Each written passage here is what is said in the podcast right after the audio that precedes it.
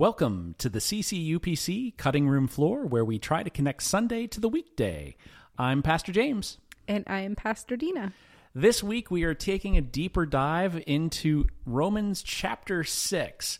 Now, but as we start this out, I am reminded of a quote. Uh, I had to look up the name, but I am reminded of a quote by a man named Howard Hendricks, who once said that a mist in the pulpit is a fog in the pew. this week's text was was kind of so large and I, trying to get my head around it. And so uh, I felt like after the sermon, I just needed to give everyone just kind of a blanket apology and say, I'm really sorry. Um, but you know what? From what I understand, a little bit of the feedback, apparently the Holy Spirit is still at work and, and uh, may have been able to make some sense out of a few things that I said. So glory Yes. be to God. So, but uh, this week's text, eh? Yeah. Yeah. One of our youth group kids did look at me and say, But what if the sermon on Sunday did kind of make sense? Yay. um but yeah, this was a this was a deep one with a lot of theological density to it and things that it, it, it's written in a way that is not supernatural to the way we we talk and so even to try and figure out what Paul is doing takes almost like a, a sentence diagram to to figure it out but uh, at It- the root of it is identity Yes. Yeah. we uh, we should have been recording a little bit of our of our pre-podcast discussion. Um, some of this was really, as we talked about it on the surface, this is a discussion about sin. You know, uh, the surface issue is is sin and righteousness.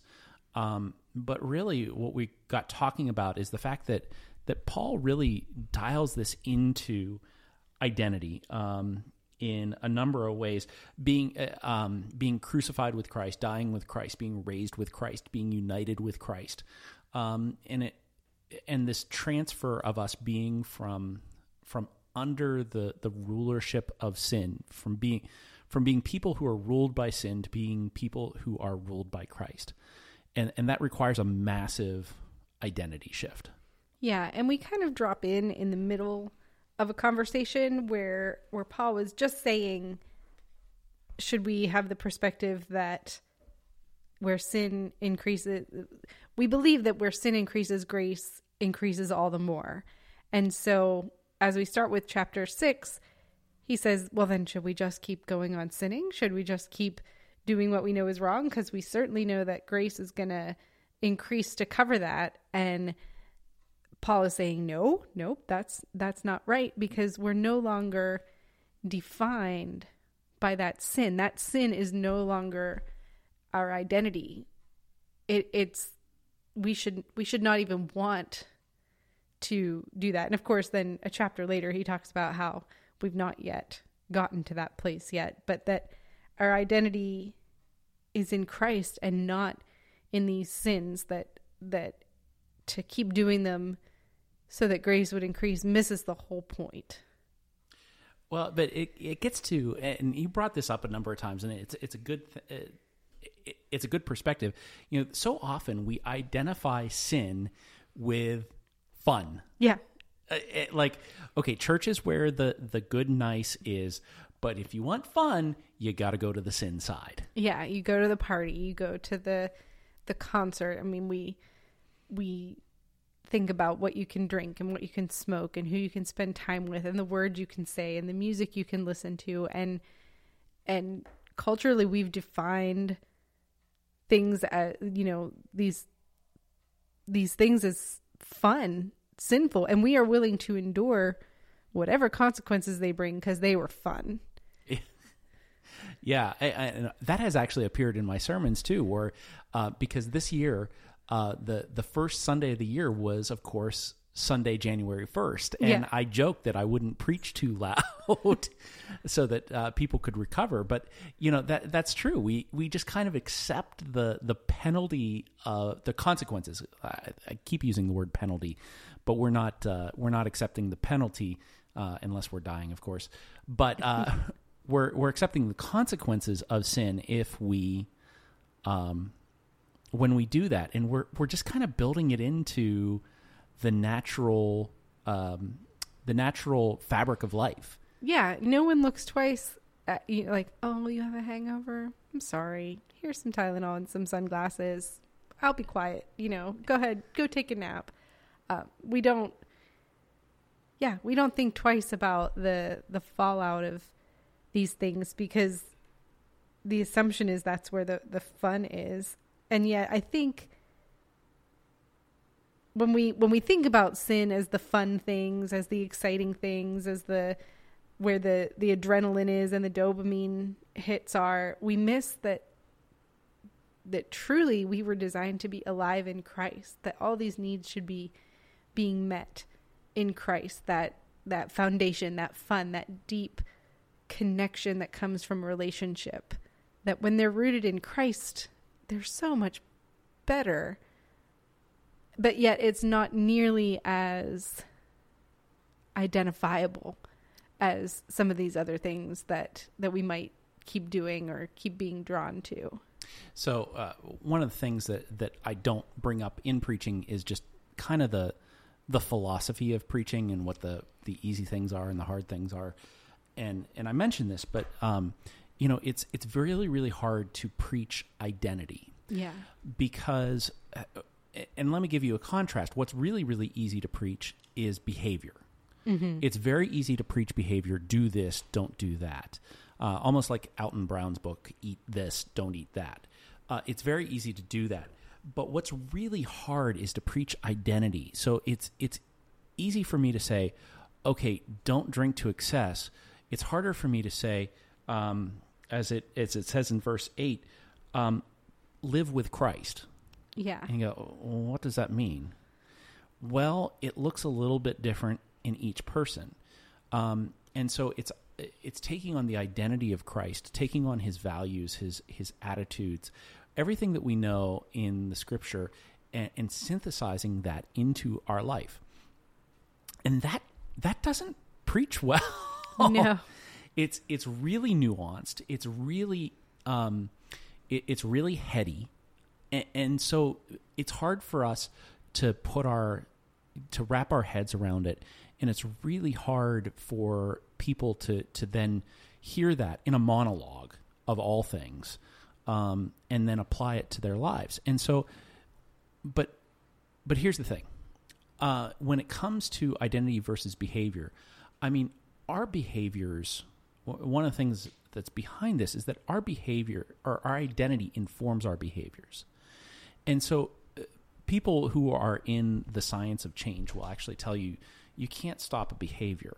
What you have to do is get under it to the to the identity and to the root causes, and and that's really difficult and it takes a lot of time um, you know, if we're struggling with a problem, if we're struggling with a, a you know, a sin that is bothering us, um, you know, we want to relieve that pressure right away. Mm-hmm. And so we want the, the, the behavior modification that's, that's going to give us the quick fix. Whereas what we really need is the, the, the deep identity transformation that allows the behavior to flow naturally out of who we are. Um, so if I'm if I'm someone who gets angry really quickly, and and that's something historically that has been one of my kind of proclivities is is anger, and I've worked a long time on that. Then the the answer isn't well, don't be angry. The answer is looking to Christ and saying, why are you getting angry? And it, it really came down to a control issue. Yeah. And so getting under that under that and saying, I want to be in control of my life. Christ wants to have control. I can't have it both ways. And when uh, starting to look at it and starting to realize that, oh, I need to release control and not identify as, you know, king of my own castle and, you know, and that's hard as a third child. I saw my older two brothers get to pick their own ways and you Yeah. know, I got hand hand me downs. Not in a bad way. But um so that was hard for me to kind of unravel. Yeah, and I think we can even flip that to positive examples. You had used the phrase on Sunday, I'm nothing unless. And we fill in that blank so many different ways. I'm nothing unless I'm raising good kids or um, I'm successful at my job or the community respects me or the church respects me or I make people laugh. I make people laugh. I'm I'm a part of the in crowd and all of those things are verifiable things that we can we can quantify. You know, I was invited to the right parties or you know, look, my kids are making good grades and are respectable members of society and going to good colleges and making a life from them for themselves. Um, they got, you know, married and had kids in the right order. Like, woo, I did it. I'm nothing unless my kids are successful. I'm nothing unless I'm successful at my job. I've achieved this level of salary or this level of proficiency or this level of respect in my field. And yet, we're called to put our identity in Christ. And those are identity in Christ is so much harder to define because no one's walking around saying, wow, look at the self control on that person, or, um, you know, look at the way they hunger and thirst for righteousness. the It's much more internal, it's much more personal with the Holy Spirit. And certainly there are fruits of those things that that are showing outward to the world, but they're not the things that our culture lifts up, and they're not even the things that people would definitely say, "Oh, because of this, their it's because their identity is in Christ. They're able to do this because their identity is in Christ." Yeah. That we we just don't think in those terms, which makes it much harder, I think, to really claim that identity and to form ourselves outside of behavior. And that's that's where we come up with the list of behaviors that begin with good Christians do or good Christians don't. Um, yeah. Um, it, you're making me think in the midst of this. Um, the, the fact that identity change is such a slow process. And, and this is both a, I, I would say, a warning and an encouragement that if you're working on identity, it doesn't it doesn't change immediately. Um, think about what would happen if you blocked off the source of a river. All the river in that all the river in that water, all the water in that river doesn't just immediately stop flowing. It, it, has to keep going. Or if you divert a river, you know the water keeps flowing mm-hmm. until those new paths get cut out. And so, you know, there are remainders of what was that go on, and it takes a while for those new paths to be cut and to be worn and to really establish themselves. Um, and so, if if we feel like we've been at it a while and we're like, I'm not sure if I see anything, one, identity change takes a while. Mm-hmm. It really does. It, I'm not going to wake up tomorrow and be like, my identity is in Christ. Yeah. Therefore, I shall not worry about anything. Um, and by the same token, like it's you know that's that's not going to happen. By the same token, um, we shouldn't be looking then. Um, we should be looking for gradual movements gradual shifts. I remember what I was going to say. We need a community around us yeah. that knows us because so often when those things are are gradual, we struggle to see them in ourselves. Yeah. You know, it's it's noticeable when someone like goes from having shoulder length hair to having their head shaved. Mm-hmm. You know, that's the drastic change that we all think of. Where I was delivered from these sins, and I was, I, you know, I was murdering people, and now, you know, and now I'm not. Exactly.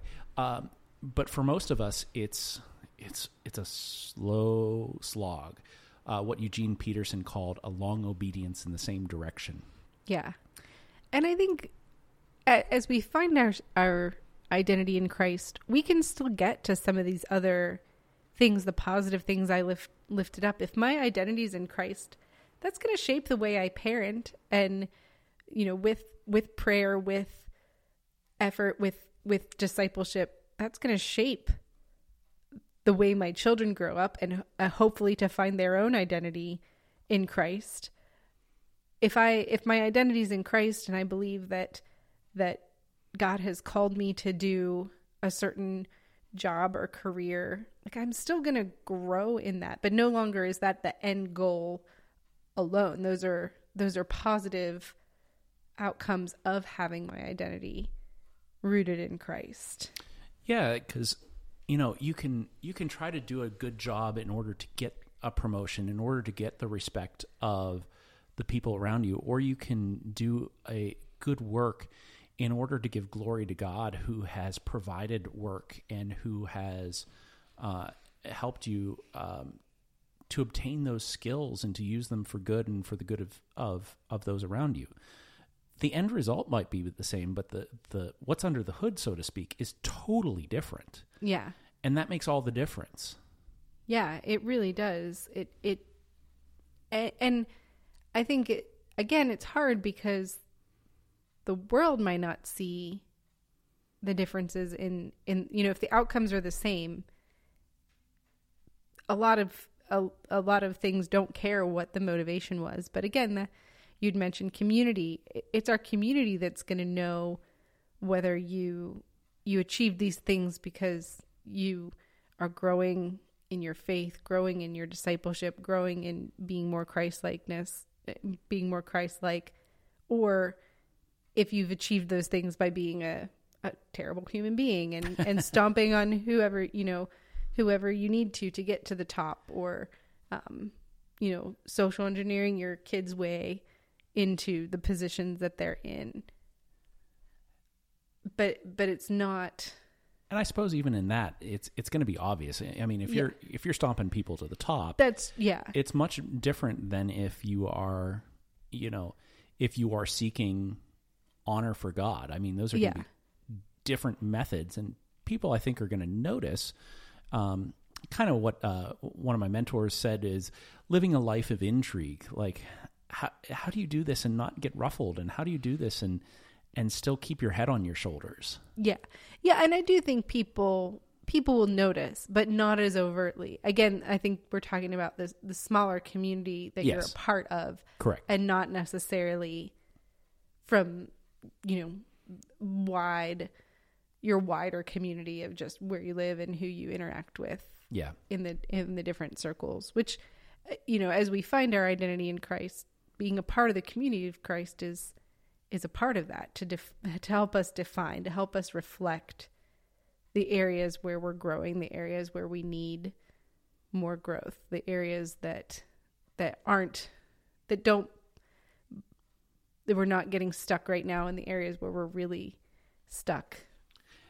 And and there uh, you're bringing out the fact that there are there are also cultural reasons right now why working on identity and Christ likeness is actually very very difficult because we live in a culture we live in an environment where we are told to go ahead and create our own identity and that no one can tell us what our identity is. And it's you know it's it's a sin of our current culture to tell someone what their identity is. Um, and so it becomes very hard when you're trying to create it on your own. And that's a very lonely and anxious place to be because well did i do did i do it right? Is this who i'm supposed to be? Well people say this but on the other hand i kind of feel like this. And well wait and the reality is that at the end of the day, any of these, and this is this is my assertion, any human identity, anything we construct as our identity is going to fail. Even familial identities. We talked about the fact that okay, at 35 years old, you know, I was son of Barbara, you know, I was a son, but then when she passed, I was no longer a son and, and no longer a grandson. And like even those familiar familial identities were were dead, literally and figuratively.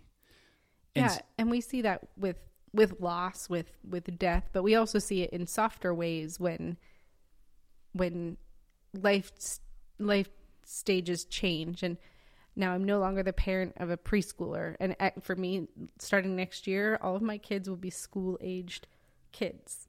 Yay. but also that changes like that's a shift in my identity. I'm not a parent Yes. of of tiny kids anymore. You know, I have I have a younger family, but it, but it's different than it was when they were mm. all in diapers and still taking naps and so different. and that kind of thing. Like it's just it's a shift in my relationship with them, my relationship with the world around me, my relationship with their world. You know, up until now I've been very involved in everything they've done because they've come to preschool here at the church where I'm eh, where I'm on staff. So I'm right upstairs. All of a sudden next year all of my kids are going to a school where I don't know what's going on. I don't know the people. I don't know the systems. And if if my identity was sheerly in parenting tiny kids, that can really throw me for a loop yeah. As I as I shift. And then you know, and we see it we see it every at every stage. Of course, empty nesters are where we really see it. Like, whoa, what am I going to do now that I don't have kids at home? Who am I? Who am I in relationship to my spouse? Who am I in relationship to my job and the world around me? And I feel, I, I mean, even even when our identities in Christ, we still struggle through those things. But I think we can stay more rooted because we know that isn't all of our identity. Yes. Everything can be secondary then to that. Um, it's interesting. Yeah, because I was thinking, even as you were talking about that, you know, when I had to do this this year, um, but I've been in it for a couple years. Next year, when addressing the preschool parents, you have to address it as I was in your shoes. Yeah. Which is a big shift. When we moved here nine months ago, suddenly, because I grew up in, in the area, I went from actually saying, actually having the identity of an outsider because everyone out in Illinois was like, "Oh, you're from out east," and I'm like, "I don't, no." And then I realized it was a an, it was an identity issue, and now people are like, "Oh, you're from here," and I'm like, "Oh, oh, I'm not the outsider anymore." Yeah.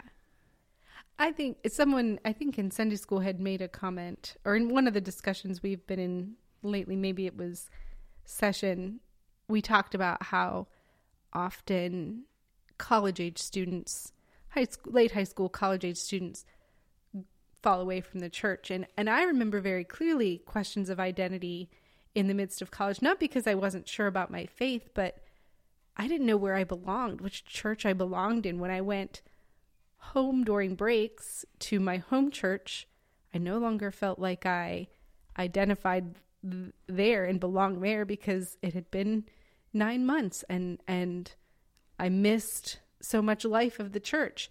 And yet to go to school, to go to church at, at in college, I still wasn't there for the big things, Christmas and Easter and and so you missed part of there. It still didn't feel like I belonged there. And so again, you have this where do I where do I fit? Who am I in the midst of that? And I and I do think that's at least a part of of the way we see young adults leaving the church. It's so much more than that. But they don't know where they fit anymore. Their home church has changed mm.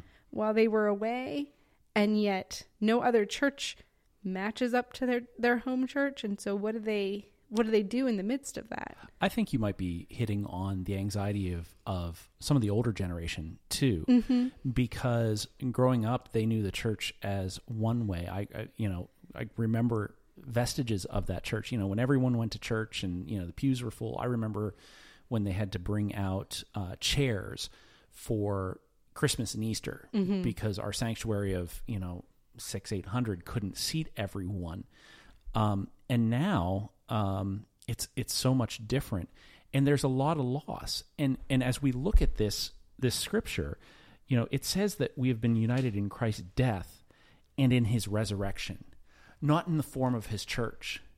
And how much of our identity as Christians have we united ourselves then to the form of the church instead of being united to Christ?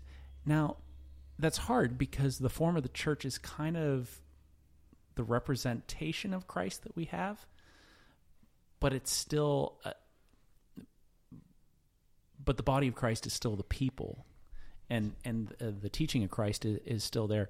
Uh, I see you going through your notes. You're probably thinking this is not in his notes anywhere. no, no. Actually, I was thinking I'd written down the question, um, where two different ways to say the same question. You know, what are the areas that we haven't allowed transformation to happen and and you know where do we need reminded of the transforming power of Jesus and and these I, these shifting identities are I think are places where that applies. Like we need to be reminded that as the identity of the church shifts and we no longer become the church that needs the extra chairs or the church that does this or that or is full to the brim whatever whatever the the loss is the church that had all the volunteers that now we don't have anymore.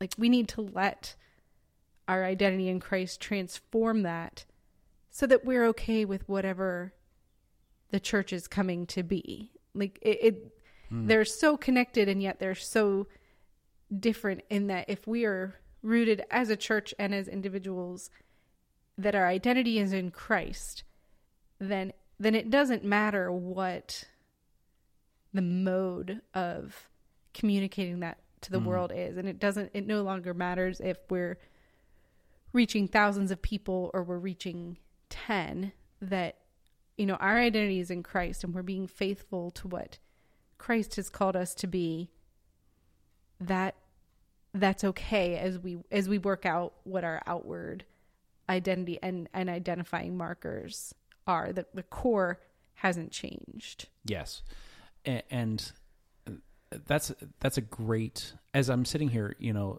partially my work in Illinois, we struggled with Sunday school in a way that some of the Pittsburgh churches and ours have not. Yeah, we've had it, but we're not dealing with it the way that these Midwestern churches. Um, and it, it's very interesting if you look at Barna's research.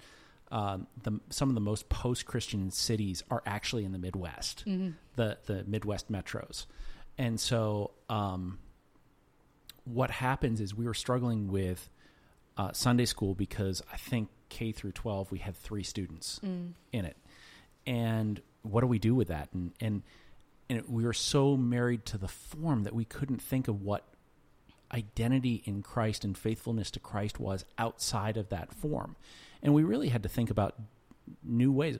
If we're going to talk to kids about Jesus and they're not there on a Sunday, well, where are they? And and and and how do I talk to them in a way that that's going to reach them? Mm-hmm. Um, and that you know, it had to come to, um, it had to come to a very very real crisis. yeah it usually does Yes, it, and it's funny. It, it, mental models die hard.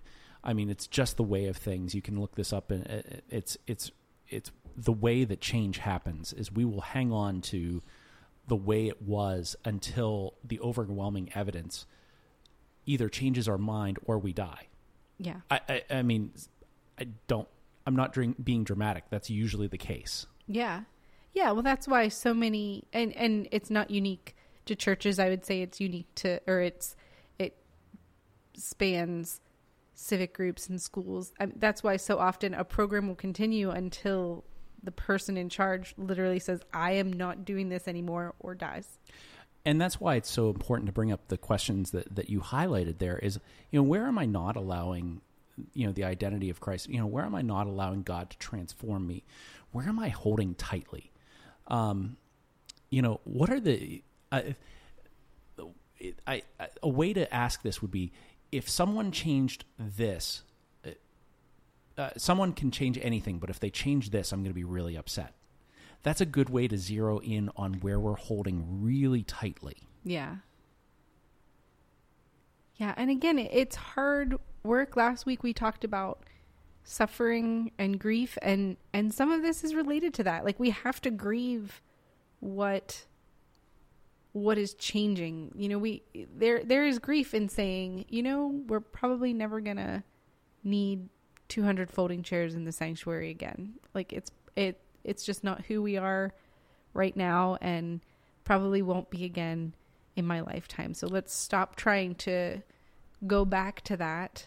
Let's grieve what it what is no longer and also look forward to what what God might have in store yes. for us in ways that we can't even imagine that in ways that that smaller ministries thrive in ways that bigger ministries can't that that saying goodbye to this one part of life in the church might open the door for other things to come in and fill us with life that we can't even imagine yet. And and, and again, it, I mean, it comes back to that.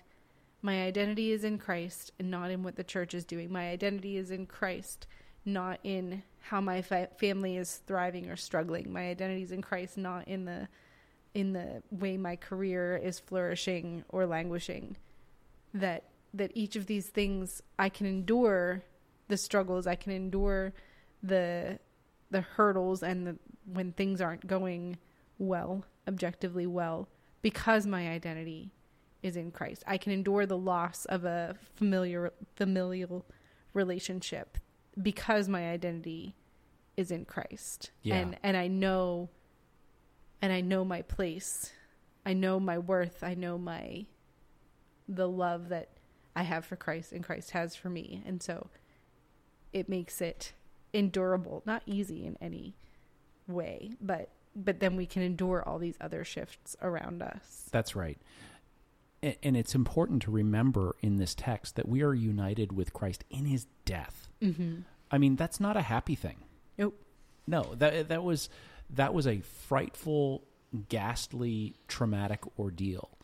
Um, and we are united with him in his resurrection, which was a confusing, earth-shaking, quite literally, Yeah. um, you know, event.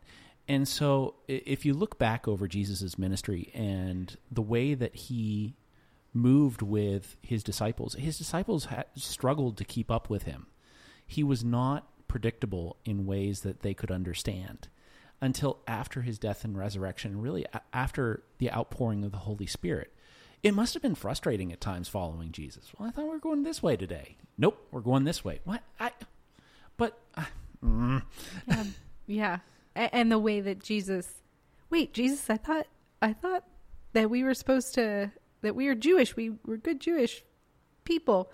And then Jesus comes in and says, "Yeah, but actually that whole law that you thought, like I'm going to overturn that. So yeah. forget everything you knew and now go in this direction and it, it does like you like we said before it takes time it takes effort it takes missteps as we as we figure out what it means to be dead to sin to this old way of life to this old thing that we knew you know that we thought we had everything figured out. It takes time to shift all that. And and there is going to be times when when we when we do keep going on sinning when we do end up back where we started or or worse.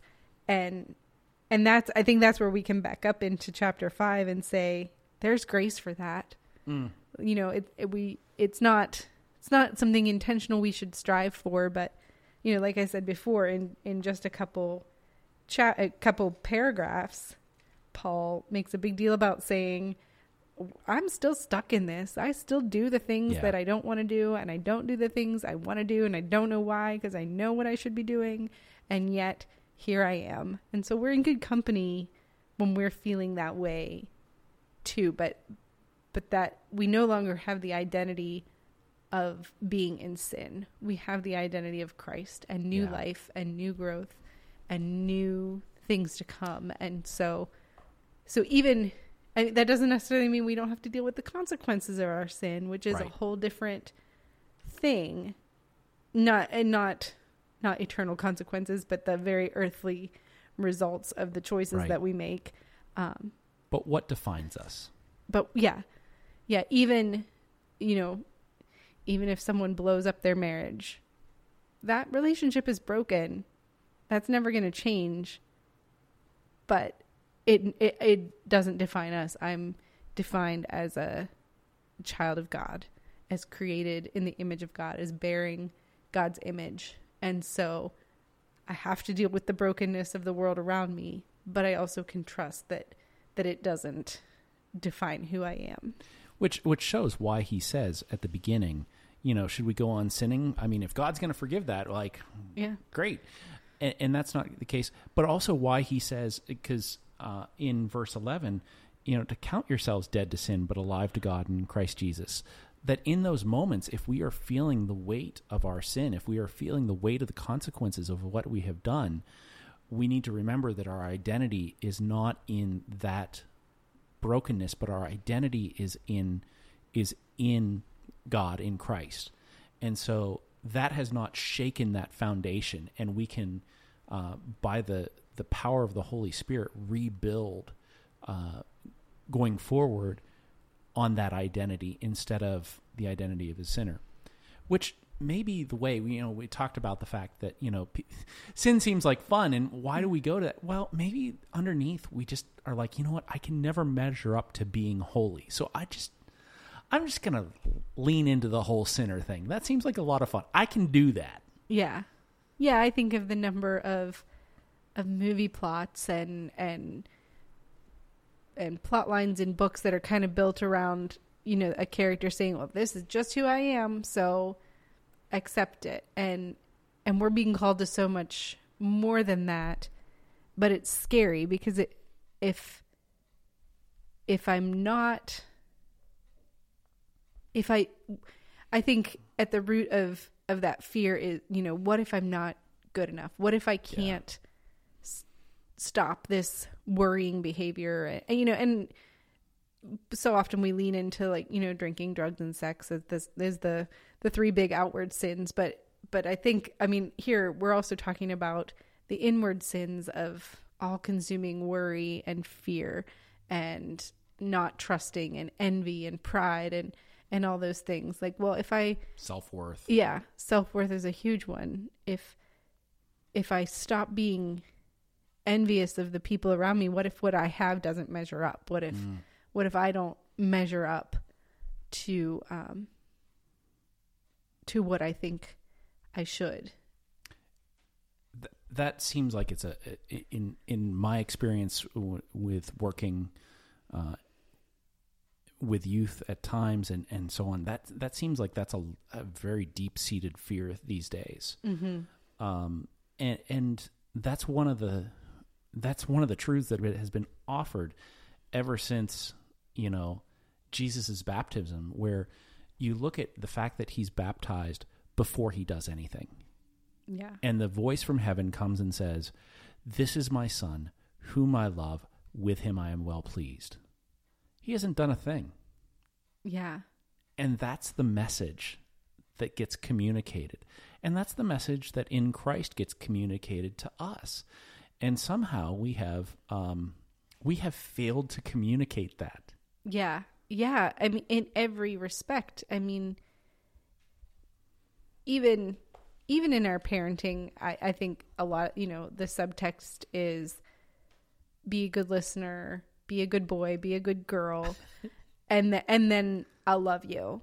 and, and in school too, you know, be a good student, try your best, you know, write neatly, get an A on the spelling test, and then I'll give you a dollar for an A. Yeah. I'll give you 50 cents for a B. then you're you know then you're loved by the teacher then you know be the best on the ball field or the the hockey ice or the in the the fastest in the pool whatever the Yeah. sport is you know once you've what even even when we take skill out of it you know try hard and have a good attitude and then you'll be worthy of of everyone's So, respect I, I am laughing because, uh, uh, especially with preschoolers and so on. So we grew up with Thomas the Tank Engine, engine Uh-huh, and I have to laugh every time because I realized I'm sitting there at seminary and I realized, oh my gosh, Thomas the Tank Engine is works righteousness. Sir Topham Hatt comes out and says, "You must be a really useful engine." I'm like, oh, that's not grace. yeah and and in ways we it, we intentionally communicate that so often and we also intentional it- we also communicate that subtly too with the way we reward people and the way you know we we talked about the consequences of our sin and identity and that. Like how often does the way we refer to people communicate that they're no better than their their most recent infraction you know as we as we talk about drug addicts or we talk about you know that kid's a problem kid or you know the, and any mi- a minor thing then becomes a confirmation of that Yeah. bias. yeah and so i think as we as we struggle with this passage to make our own identity in christ we also have to realize that in our community. I mean, and really as as each person has been created in the image of God, like their identities in Christ too, and it's up for up to them to work out what that means, but but how do we do we communicate with our words and actions and the way we treat other people that they too are created in God's image and bearing the image of God? Yeah, that's a I mean there is so much bound up in that.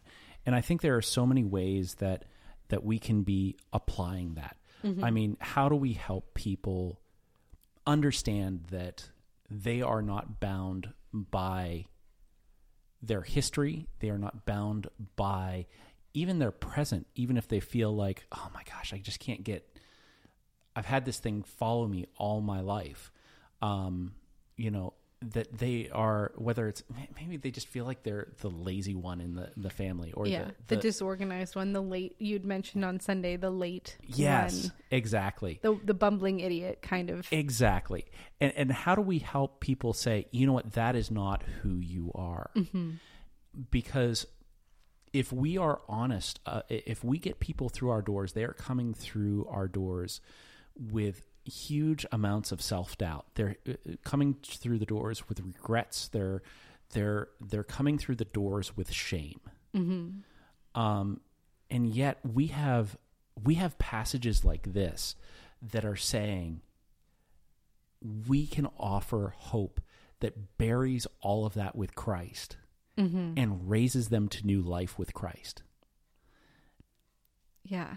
I mean that and it sounds so simple, and yet it is so hard. I know, and it, but it's so compelling as yeah. well. Like that's the that's the relief people are looking for, and, and so many churches are because of the feel of decline. They're they're looking for, oh, are we going to have enough people to do X, Y, and Z? And and and we're no different. Mm-hmm. But we have to remember our roots, and we have to remember the core message of Christ in order to release people otherwise they're going to they're already weighed down. Yeah. And they're not free when they come to the, the, to the doors of any church. Or talk to us on the soccer field sideline. Yeah. Or talk to us at the swim meet. Or talk to us at at the hockey game. They, they're coming burdened and shackled.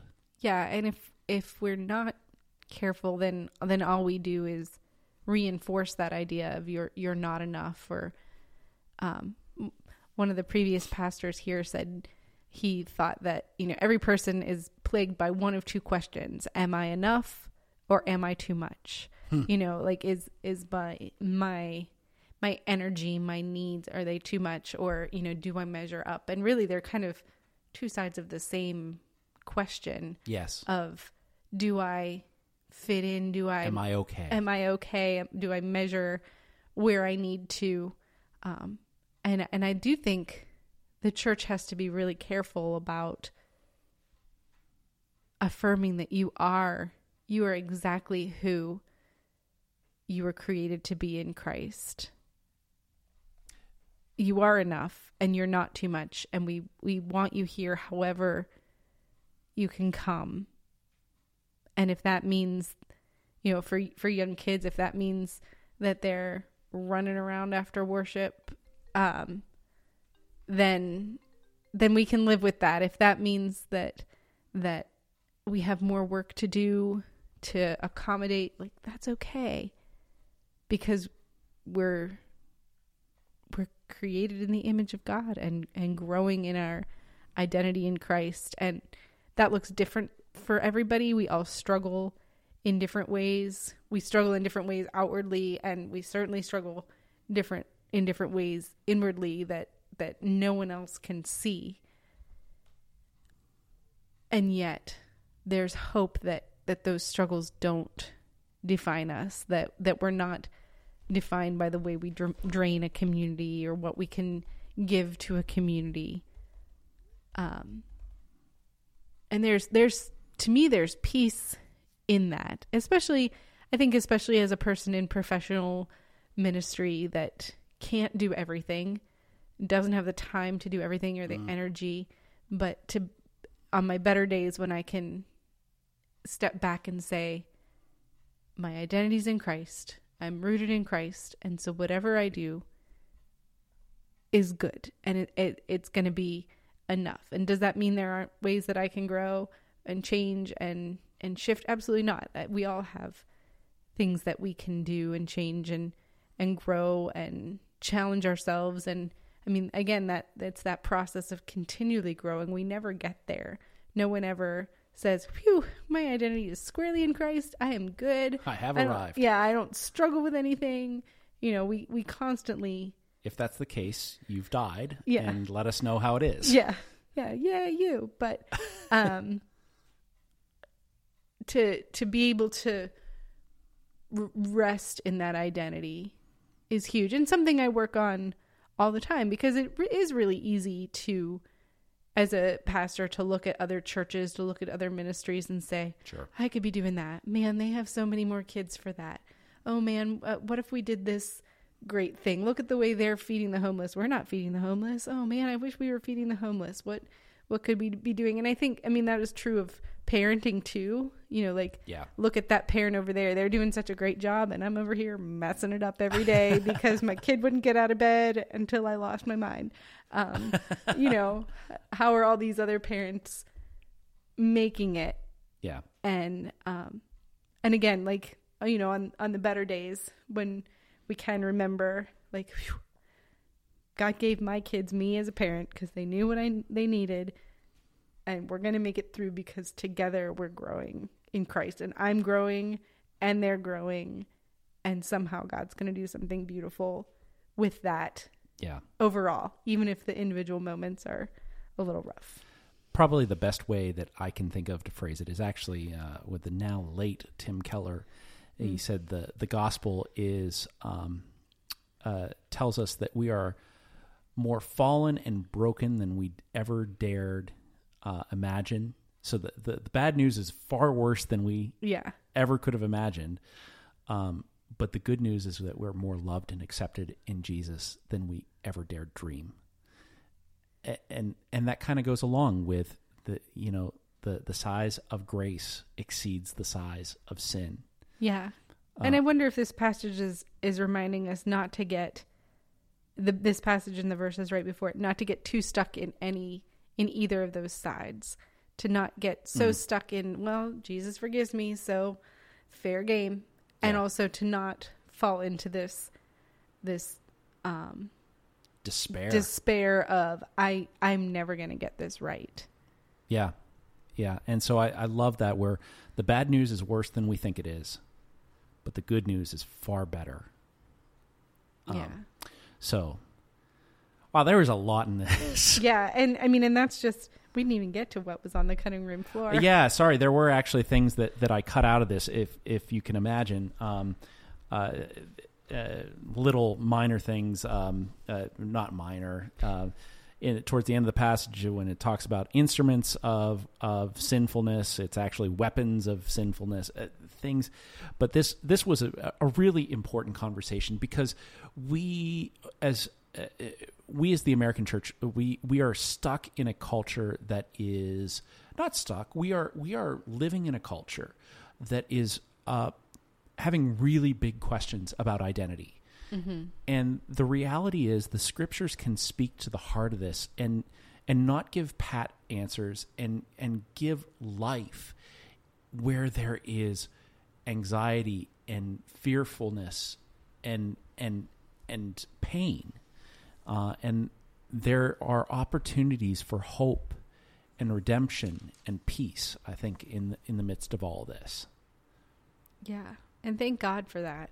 Mm. Because that, I mean, I don't know about you, but that's what keeps me going. Yes, You know, it, it, it does. You, you use the word despair. It keeps me from falling into just, you know, what am I doing anyway? And I think certainly we all have those days. I know certainly I have those days, but ultimately we trust that there's something beyond what we can see and understand. And and just like we talked about last week with suffering, you know, some of the things we may never fully understand in this life. Like some things mm-hmm. we're never going to see the fruit of in this life. We're never going to fully understand it, but but hopefully we see enough glimpses to to encourage us to keep keep going and keep pursuing Christ Yes. and keep pursuing this identity and keep refining this identity for ourselves and then helping those in our community to do that for themselves too by by authentically sharing our life and our struggle by by shaping people by teaching by